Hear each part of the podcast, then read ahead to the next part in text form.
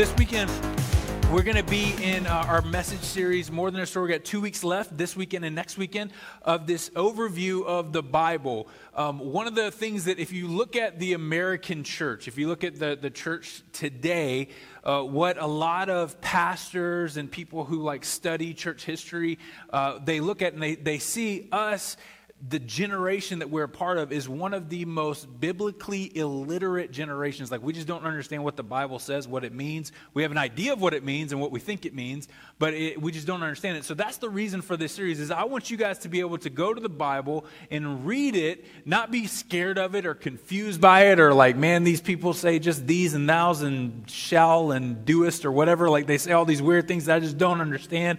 I don't talk like that anymore. Um, but we want to go to the Bible and we want to learn about the Bible. Why?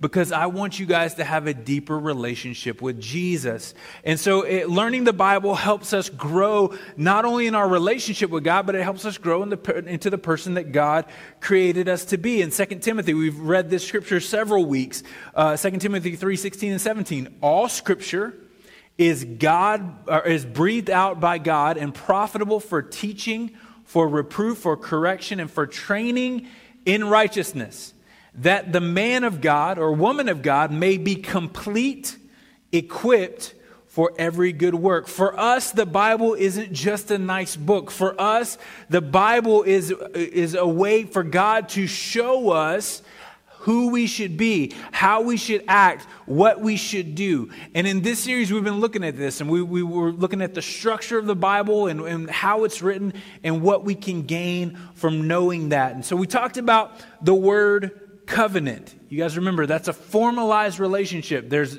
two covenants in the Bible, and these two main covenants that the Bible talks about the Old Covenant, we see in the Old Testament, and that's part of the Bible. The New Covenant is in the New Testament, and we talked about the uh, the sections of the Old Testament. And last week we started in the New Testament, and this is the last 27 books of your Bible. And so the, the first four, uh, it's actually made up of four sections, the New Testament. The Gospels that we talked about last week is Matthew, Mark, Luke, and John. This is the story of Jesus. This is good news for us. And like we learned last week, the word gospel literally means good news. And the gospel shows us about Jesus' teaching, it shows us about Jesus' mission, and it shows us that Jesus wants to be a part of this mission. And so today I want to look at the next two sections of the New Testament Acts. This is called Acts, the book of Acts, also known as the Acts of the Apostles, like the actual acts, like the things that they did. That's what this book is about. And so this is like the history book of the early church, the history book of the New Testament. And the next section, which almost takes you to the end, almost to the book of Revelation, uh, to the book of Jude, um, this is called the epistles. These were letters. And anytime you hear the word epistle, if I say the word epistle, it just means a letter. That's all it means. It means a letter that someone wrote to someone. And so instead of writing uh, from one friend to another, sometimes you get epistles that are written like that typically the epistles were written to a church. And so Paul, who would be like, you know, uh, like a Billy Graham or somebody like that of the day, like he was like the guy, he would go around to all these cities and he would start these churches or he would help the churches that had, had been started by someone else. And so what he would do is something would arise in this church, like we talked about in, in our First Corinthians series, something would pop up in this church. And so Paul would write them a letter. It's like Billy Graham writing us a letter. That would be pretty cool, right? So he would write us, they would write a letter to the church and the church would be like, oh, this is what I need to learn. This is what I need to do. This is how we should act. And that's how the epistles are, and that's how the church received them. Next week, we're going to wrap up with apocalyptic uh, section. That's the book of Revelation. Should be a fun series, or fun way to wrap up the series. So that's going to be next week. But as I said, today we're going to look at Acts and the epistles. Acts and the epistles. Acts is a single book that outlines the histories of the, the, history of the church. And the epistles, like I said, are letters. Those make up the largest section in the New Testament. 21 of the 27 books of the New Testament were epistles. And of those 21, 13 were written by Paul. So when we hear, we talk about a guy named Paul, he wrote 13 of the 21 epistles and 13 of the 27 books of the New Testament. So he wrote a lot. And these were, again, letters to from early church leaders to local churches. Although the book of Acts comes first, over two thirds of the epistles were actually written before it. They were written before the book of Acts. So as we read Acts, we see historically how things are working out, but then we can read the epistles and see like the instruction that was given to the church while these things historically were working out. For example, one of the major controversies in the early church, and we actually talked about this before, one of the major controversies was that you needed to enter into the new covenant, so you needed to come into a relationship with Jesus through the old covenant. That was one of the major controversies, one of the major issues. And so what, what they were saying was, is there were people in the church who were saying, you know, Aaron, if you want to become a Christian, cool, we'd love to have you. I need you to become a Jew first so that you can become a Christian. Like that's what they were teaching. And we actually read this, if you open your, if you have your Bibles and you want to look at it, in Acts 15. In Acts 15, you see this controversy played out in the church, but you also see it in the book of Galatians. If you want to see Paul angry, see in the book of Galatians. Just read the book of Galatians. You're like, man, this dude's angry. He's mad because he didn't like the idea that you had to go through anyone but Jesus. To Paul, it was all about Jesus. We needed to focus on Jesus because Jesus is the one who, who saves us. He brings us through. And so, the book of Galatians, we see his instruction playing out. We see it also happening in Acts 15. So, these two, um, these two sections of the Bible kind of play into one another. It's happening in real time. Both of these sections happening uh, together. And it outlines the first and second generations of Christians living out the good news of Jesus, the first and second generation. So the people who knew Jesus, who walked with Jesus, who, who were, were his disciples, who went and started uh, churches literally all over the known world. And then the next group, this second generation of people who came along and wanted to learn, who, who wanted to follow Christ and they wanted to learn about him.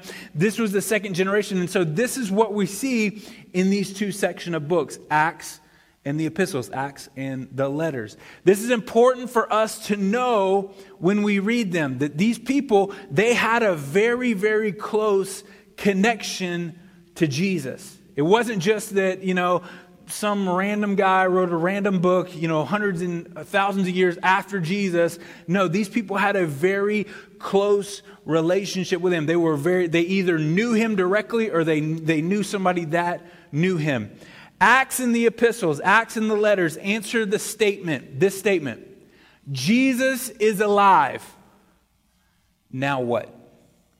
Jesus is alive. Jesus is risen from the dead. Jesus died for our sins. Jesus died on the cross. He paid the price that you and I were supposed to pay. And He is alive. He rose again. He's now seated at the right hand of God.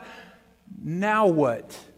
Now, what should we do? Now, how should we live? What should we be doing with our lives? How should we treat each other? How should our attitude be towards God, towards sin, towards each other, towards life, towards those who don't believe, towards those who do believe? How should our attitudes be? These are the questions that this book, or these set of books, a- answers for us. Jesus is alive. Now what? Now what? How should we live? Should it be that Jesus is alive, we accept it, but we still continue living the same way? No. We can't, it just, I mean, the, the, the thing is, is that all of our sin, the, the, the death that came a part of it, the, the, the, all the lost and, and brokenness of the world, the lost and the brokenness in us, the chaos inside of us, Jesus' resurrection actually delivered us from all that. And so now we can have new life in Him. So our lives should not be the same. So what you see is, you see these writings and you see how sometimes Christians can fall back into old ways. They can fall back into favoritism, which James mentions. They can fall back into, you know, you got to jump through all these hoops to be a Christian, like Galatians mentioned. They fall back into these things, uh, different divisions. And I follow this guy and I follow that guy, which is the whole point of First Corinthians. So all these things were happening where Christians who should be living different aren't. And so we have to answer the question, even for us today Jesus is alive. Now what? Now, how should I be living? Now, what should I be doing? Now, how should I be thinking? Should I be following my old ways, my own thoughts, my old, my old path? Should I be doing that? Or should his resurrection mean something different to me? Last week, we looked at Matthew chapter 16. Matthew chapter 16, where Jesus asked his disciples, Who do you say I am? Who do you say that I am? And Peter answered, The Christ that means the, the, the one who we've been longing for, the Messiah, the, the one who will save us. He said, You are the Christ, the Son of the living God.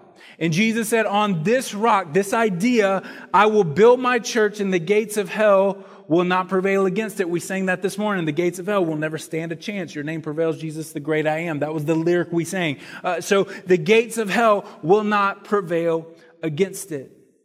Acts in the epistles, Acts in the letters show Jesus fulfilling that promise.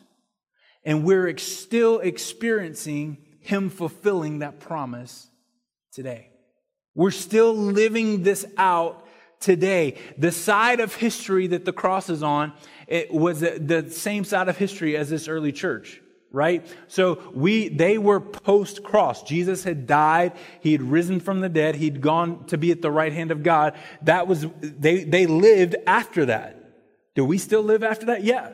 And so a lot of the things that they were going through, a lot of the things that they were experiencing, a lot of things that they were trying to work out is the same things that we try to work out today. And so we, we're on the same side of history, the same side of the redemption story, the same side of the cross as these people. And we can see how Jesus is fulfilling his promise to build his church and protect it. Like Peter, and like every person that we see in the early church, you and I still have to answer the question who do we say Jesus is? You got to do that every day. You got to answer that question every day. It's almost like, you know, those of us who, who've been married for a while. You know, uh, some I heard somebody um, somebody posted online. You know, I've been married for uh, something years to the same person, but they're four different people. Like that person changes over time. And so as a mar- married person, you got to re up. You got to re up. You got to lean in. You got to do it again. You got to recommit. You got to say, you know, I'm going to, I'm going to love them. I'm going to date them. I'm going to serve them. I'm going to, I'm going to do what, what, whatever I can to make them happy. I'm going to grow in my faith with them. You got to re up all the time. And so for us, we have to do the same. We need to re up with our relationship and our commitment to Jesus by saying every day, who do we say that Jesus is? Was he just a good teacher? Was he just a prophet? Was he just a nice guy? Or was he Christ, the Son of the living God? Who do you say, both in your words and actions, who do you say that Jesus is? And so, those two questions who do we say that Jesus is? And Jesus is alive. Now what? These are the two questions that we see in Acts and the letters. We see these questions always in the forefront, always in the front of, of, of, of, the conversation. So, who is Jesus and how should his resurrection change how we live. Hebrews 12, 1 and 2 sh- shows this. Therefore, since we are surrounded by such a great cloud of witnesses, let us lay aside every weight of sin and, uh, and which clings to us cl- closely. Let us run with endurance the race that is set out before us, looking to Jesus. Look, who do they say Jesus is? The founder and perfecter of our faith, who for the joy that was set before him endured the cross, despising the shame name and is seated at the right hand of God. Who is Jesus? Jesus is the founder and the perfecter of our faith the founder. So everything that we do is built on Jesus, and there's not somebody else that's going to come along and make it better. He is both founder and he is the perfecter. So everything we need, everything we look to, everything we look for is found in the person of Jesus. This is who Hebrews 12 says that Jesus is the founder and perfecter who endured the cross for us and is now seated at the right hand of God. Great. Jesus is alive. Now now what? Hebrews 12 uh, continues in, in verse 3 Consider him who endured from sinners such hostility against himself, so that you may not grow weary or faint hearted. Verse 12 Therefore, I lift, uh, therefore, lift your drooping heads and strengthen your weakened knees and make path straight for your feet so that, that what is lame may not be put out of joint, but rather be healed. Strive for peace with everyone and for the holiness without which no one will see the Lord. See that it has no, that no one fails to obtain the grace of God, that no root of bitterness springs up and causes trouble, and by it may, uh, it many can be defiled, no, and no one is sexually immoral or, uh, immoral or unholy like Esau, who sold his birthright for a single meal. Jesus is alive. Now what? Now this is how we should be living. You can sell your birthright. You can sell your, your whole, this is the story that he's leaning on. This idea of this guy who had, who was the firstborn and he had this, he had this birthright. He was the one that was going to inherit everything, but he sold that birthright, his, his whole inheritance for a single meal. And sin is like that. Sin is like that in our own lives. We can sell our inheritance, everything that we're going to receive from the Father for one single time of, of a mistake that feeds our flesh. Jesus is alive. Now, how should we live? We have to live by, uh, by uh, faithfulness and by committing our lives to Him. In Romans, who do you say Jesus is? Romans 10, 9 and 10. If you confess with your mouth that Jesus is Lord, and believe in your heart that God raised him from the dead, you will be saved. For with the heart one believes and is justified, and with the mouth one confesses and, be, and is saved. Jesus is alive. Now what? Romans 12, verse 9. Let love be genuine. Abhor what is evil, Christian. Hold fast to what is good. Love one another with brotherly affection. Outdo one another in showing honor. Don't be slothful in zeal. Be fervent in spirit. Serve the Lord. Rejoice in hope. Be patient in tribulation. Be constant in prayer. Contribute to the needs of the saints and seek to show hospitality. Bless those who persecute you. Bless and do not curse them. Rejoice with those who rejoice. Weep with those who weep. Live in harmony with one another. Don't be haughty, but associate with the lowly. Never be wise in your own sight. Repay no one for evil, evil for evil, but give thought to do what is honorable in the sight of all. If possible, so far as it depends on you, live peacefully with all. Beloved, never avenge yourselves, but leave it to the wrath of God. For his written, vengeance is mine, and I will repay, says the Lord. To the contrary, if your enemy is hungry, feed him. If he is thirsty, give him something to drink. For by doing so, you will heap burning coals on his head. Do not overcome evil by evil, but overcome evil with good. Jesus is alive. Now, how should we be living? That's how Romans tells us to live. And so you can go through each epistle and you can see this pattern. You can see this pattern of, look, this is what Jesus has done for you. This is what Jesus has delivered you from. This is who Jesus is. Jesus is the, the one who saved us, who delivers. He's the son of the living God. He's the, the one who is the beginning and the end. He's the author and the perfecter, the founder and the perfecter. He's all these things. So how should we be living? How should we live our lives? If these two questions, who do you say Jesus is? And Jesus is alive, now what? Were the driving questions in the lives of early believers, they should be the driving questions for us today.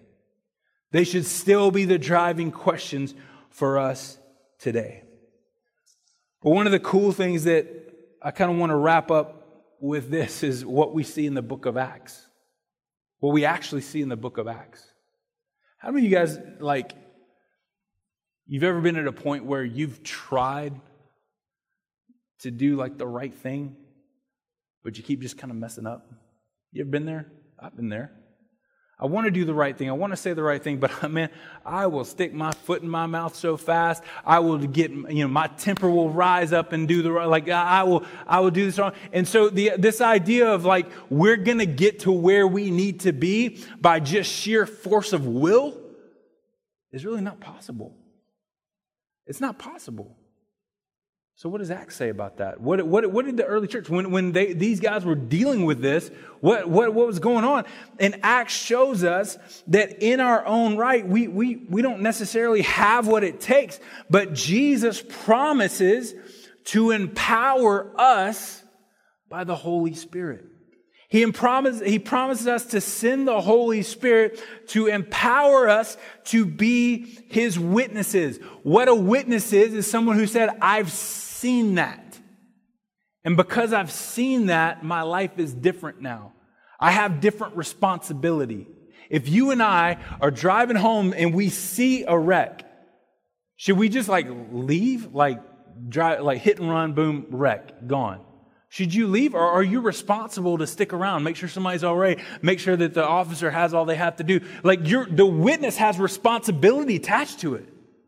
And so the Holy Spirit comes to empower us to be witnesses for Christ. We've seen what He's done on the cross. We've seen what He's done in our own lives. We've seen what He's done in the lives of our family. We've seen all this stuff. And because of that, we have the responsibility of carrying out that witness to the world that we live in. But Jesus says you don't have to do this on your own strength because Acts 1 8, but you will receive power when the Holy Spirit comes upon you, and you will be my witnesses in Jerusalem, in Judea, and Samaria, and to the ends of the earth. This would be like saying, You'll be my witnesses in Queen Creek, and in Phoenix, and in Arizona, and in the Southwest, and the U.S., and in the ends of the earth. Geographically, he's just kind of rolling out there. And so you, you, you can, the, the idea though is that you can start in the community that you're in.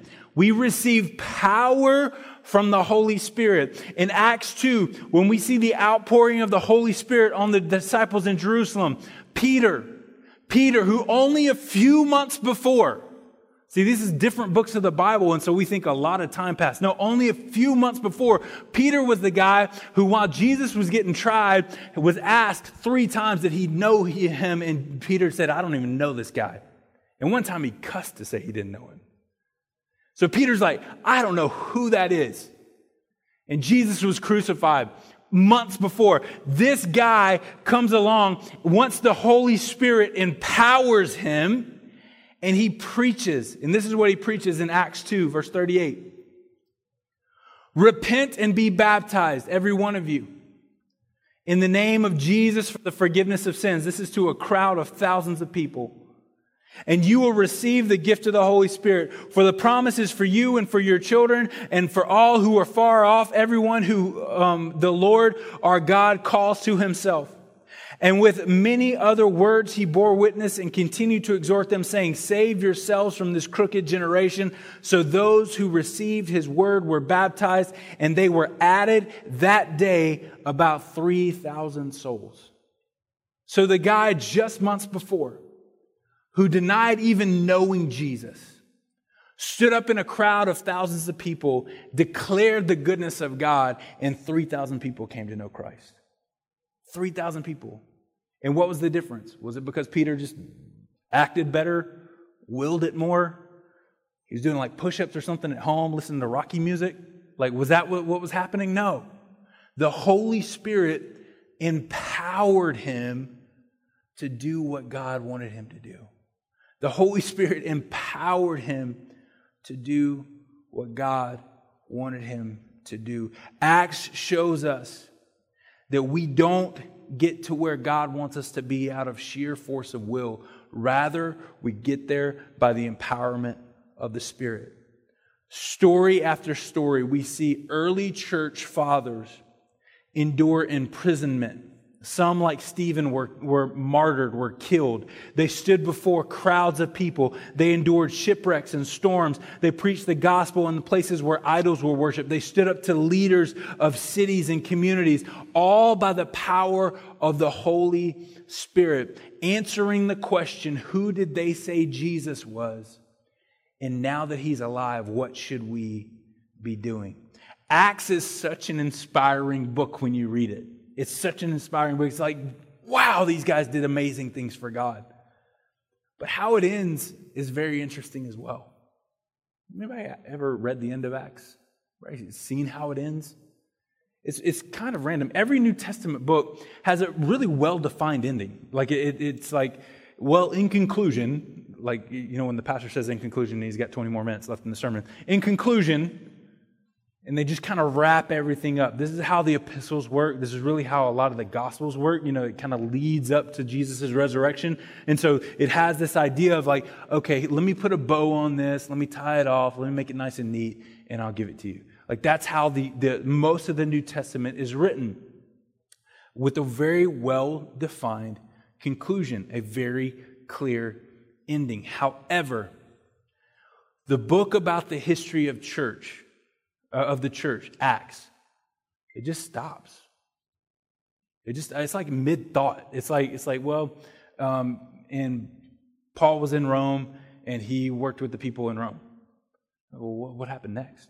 Well, like it, it kept it kept going, didn't it? Obviously, it kept, the implication that when we read the book of Acts is that the work of Peter and the work of Mark and the work of Stephen and the work of Paul and the work of Barnabas it continued beyond that book. And it continues even today. Acts isn't their story, Acts is our story. Acts is our story. And whenever you and I say, Holy Spirit, I pray that you would empower me, that you would direct my steps today, that you would give me the words to say, that you would help me leave my sin behind, that you would help me live the life that you'd want me to, that you would li- help me live a life worthy of my calling. Holy Spirit, empower me. When we live that way, when we act that way, when the Spirit empowers us, we continue to write the history of the church every day. You may not go out into the Walmart this afternoon and preach and 3,000 people get saved, but you can love your neighbor. You may not, you may not have this big thing that's starting an international adoption ministry that changes thousands of lives, but you can show the kids that live across the street God's love and God's grace. You can do these things. We continue to write the history of the church on the pages of eternity when we live lives that are led by the Holy Spirit. So the question for us today is this Who do you say Jesus is? Is he just a good guy? Is he a was he a prophet? Was he somebody that that that you know he he well he way back then you know his, there's a bunch of people that you know had good things to say and Jesus was one of them, or was he the Christ, the Son of the Living God? And if he is that, if he is the one that died for your sins and rose again, then how should we live? How should we be living? And then invite the Holy Spirit to help you live that out.